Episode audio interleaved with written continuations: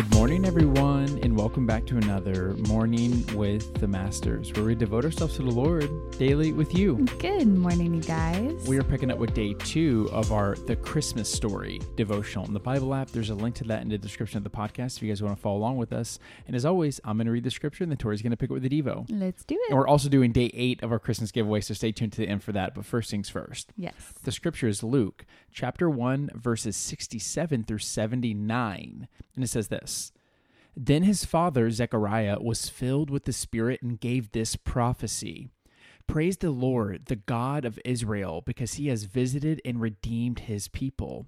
He has sent us a mighty Savior from the royal line of his servant David, just as he's promised through his holy prophets long ago. Now we will be saved from our enemies and from all who hate us. He has been merciful to our ancestors by remembering his sacred covenant, the covenant he swore with an oath to our ancestor Abraham. We have been rescued from our enemies so we can serve God without fear in holiness and righteousness for as long as we live. And you, my little son, will be called the prophet of the Most High, because you will prepare a way for the Lord. You will tell his people how to find salvation through forgiveness of their sins. Because of God's tender mercy, the morning light from heaven is about to break upon us, to give light to those who sit in darkness and in the shadow of death, and to guide us to the path of peace. The devotional is titled, Why Am I So Favored? And it says this The Christmas story is good news if you've ever felt insignificant, unqualified, or overlooked. Why? Because those kinds of people are the main characters of the Christmas story. For a moment, forget everything you know about the Christmas story. Ready? Okay. Imagine you found out that God was about to come to earth and you knew he would be born into a human family. What kind of people would God choose to be his parents? Maybe a powerful religious family, right? If not them, probably a married couple with resources, special skills, and a stacked resume of spiritual accomplishments. But remember, the Christmas story is full of surprises. So God doesn't choose a wealthy, powerful married couple. Instead, he chooses one of the last people you'd expect. Mary was young and single, living in a small town. She had no power and very little influence.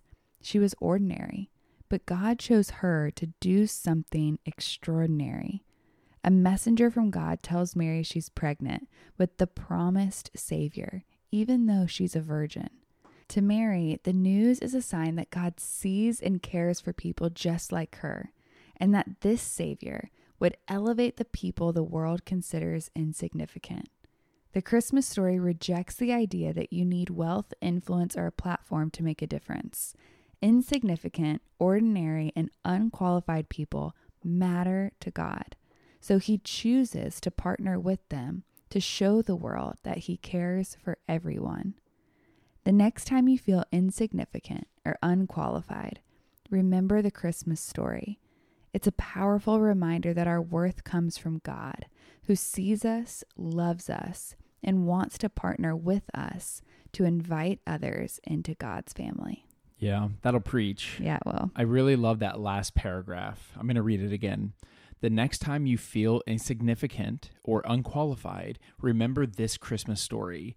It's a powerful reminder that our worth comes from God, who sees us, loves us, and wants to partner with us to invite others into God's family. mm-hmm. And something that really stuck out to me from the scripture that we read uh, was that last verse, and it says, to give light to those who sit in darkness and in the shadow of death, and to guide us to the path of peace. yeah, And it's like, that's the end. And I was like, wow, okay, why is peace the word that was chosen? yeah, And it's because I think that we're all lacking peace. I think that's a, that's mm-hmm. the human condition. yeah, And then as I bounce over back to the devotional in that last paragraph that says, Your worth comes from God.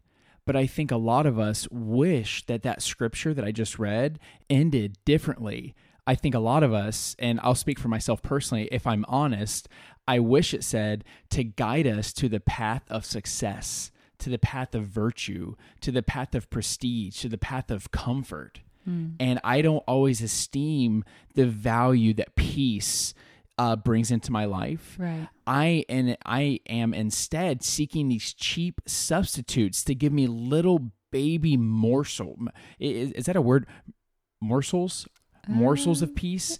I'm yeah. like I'm purposefully trying to get peace on my own through my own works when instead God's son will lead me on the path to peace, which is himself, Mm-hmm. when I find my self-worth in him and not my own doing. And so this really spoke to me. I don't know if that has anything to do with the devotional at all. It totally does.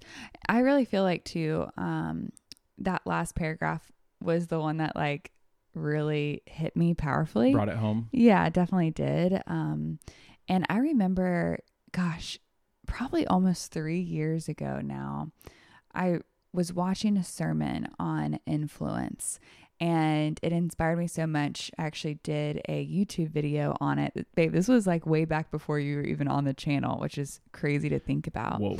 and it was all about how we're looking at the word influence the wrong way. hmm And I remember the title was How to Become an Influencer, but it was all about how you already have influence, you just don't even know it yet.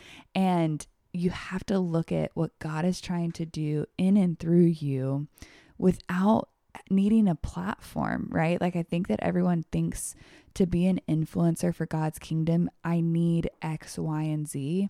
And it's just not true. You need the Holy Spirit active and working inside of you.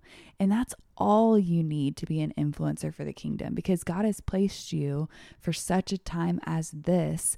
And you have the Christmas story, you have the best news ever that you carry around with you every single day. And I think this is such a good reminder that in your family, in your friend group, the people you meet on the day to day basis, like we say all the time, your life could be the only Bible that someone ever reads. hmm You do have influence. You are not insignificant. You are not unseen. You are not unloved because the God of the universe, He Himself came to earth through Jesus, like we're reading in this Christmas story right now, because He loved you.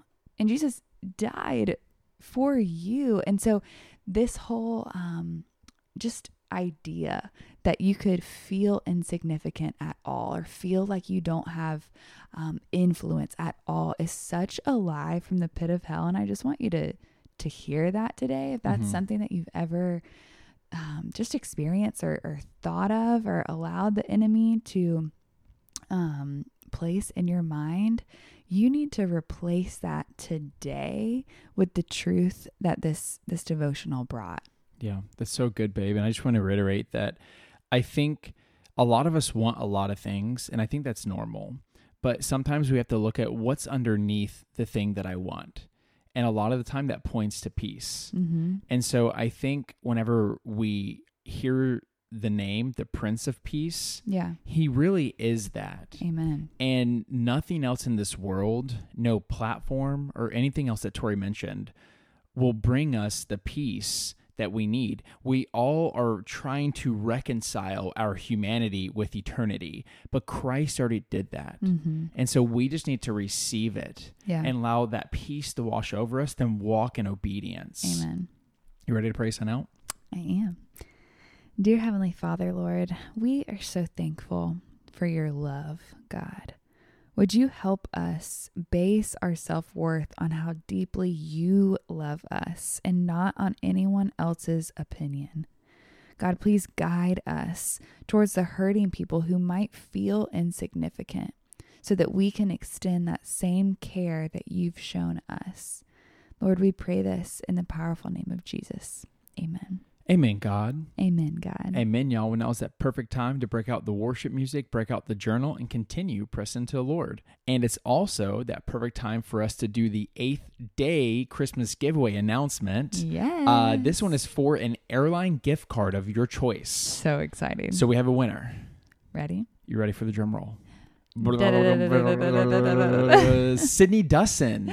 Yay, or, Sydney. Sydney Dewson. I'm not sure how to pronounce your last name, but we will be reaching out to you via email to get you a gift card of choice. And yeah, That's very exciting. yes. And what else is exciting that you are God's masterpiece.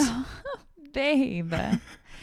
Y'all don't forget that we love you. and don't um we, we love you. we'll be talking to you tomorrow.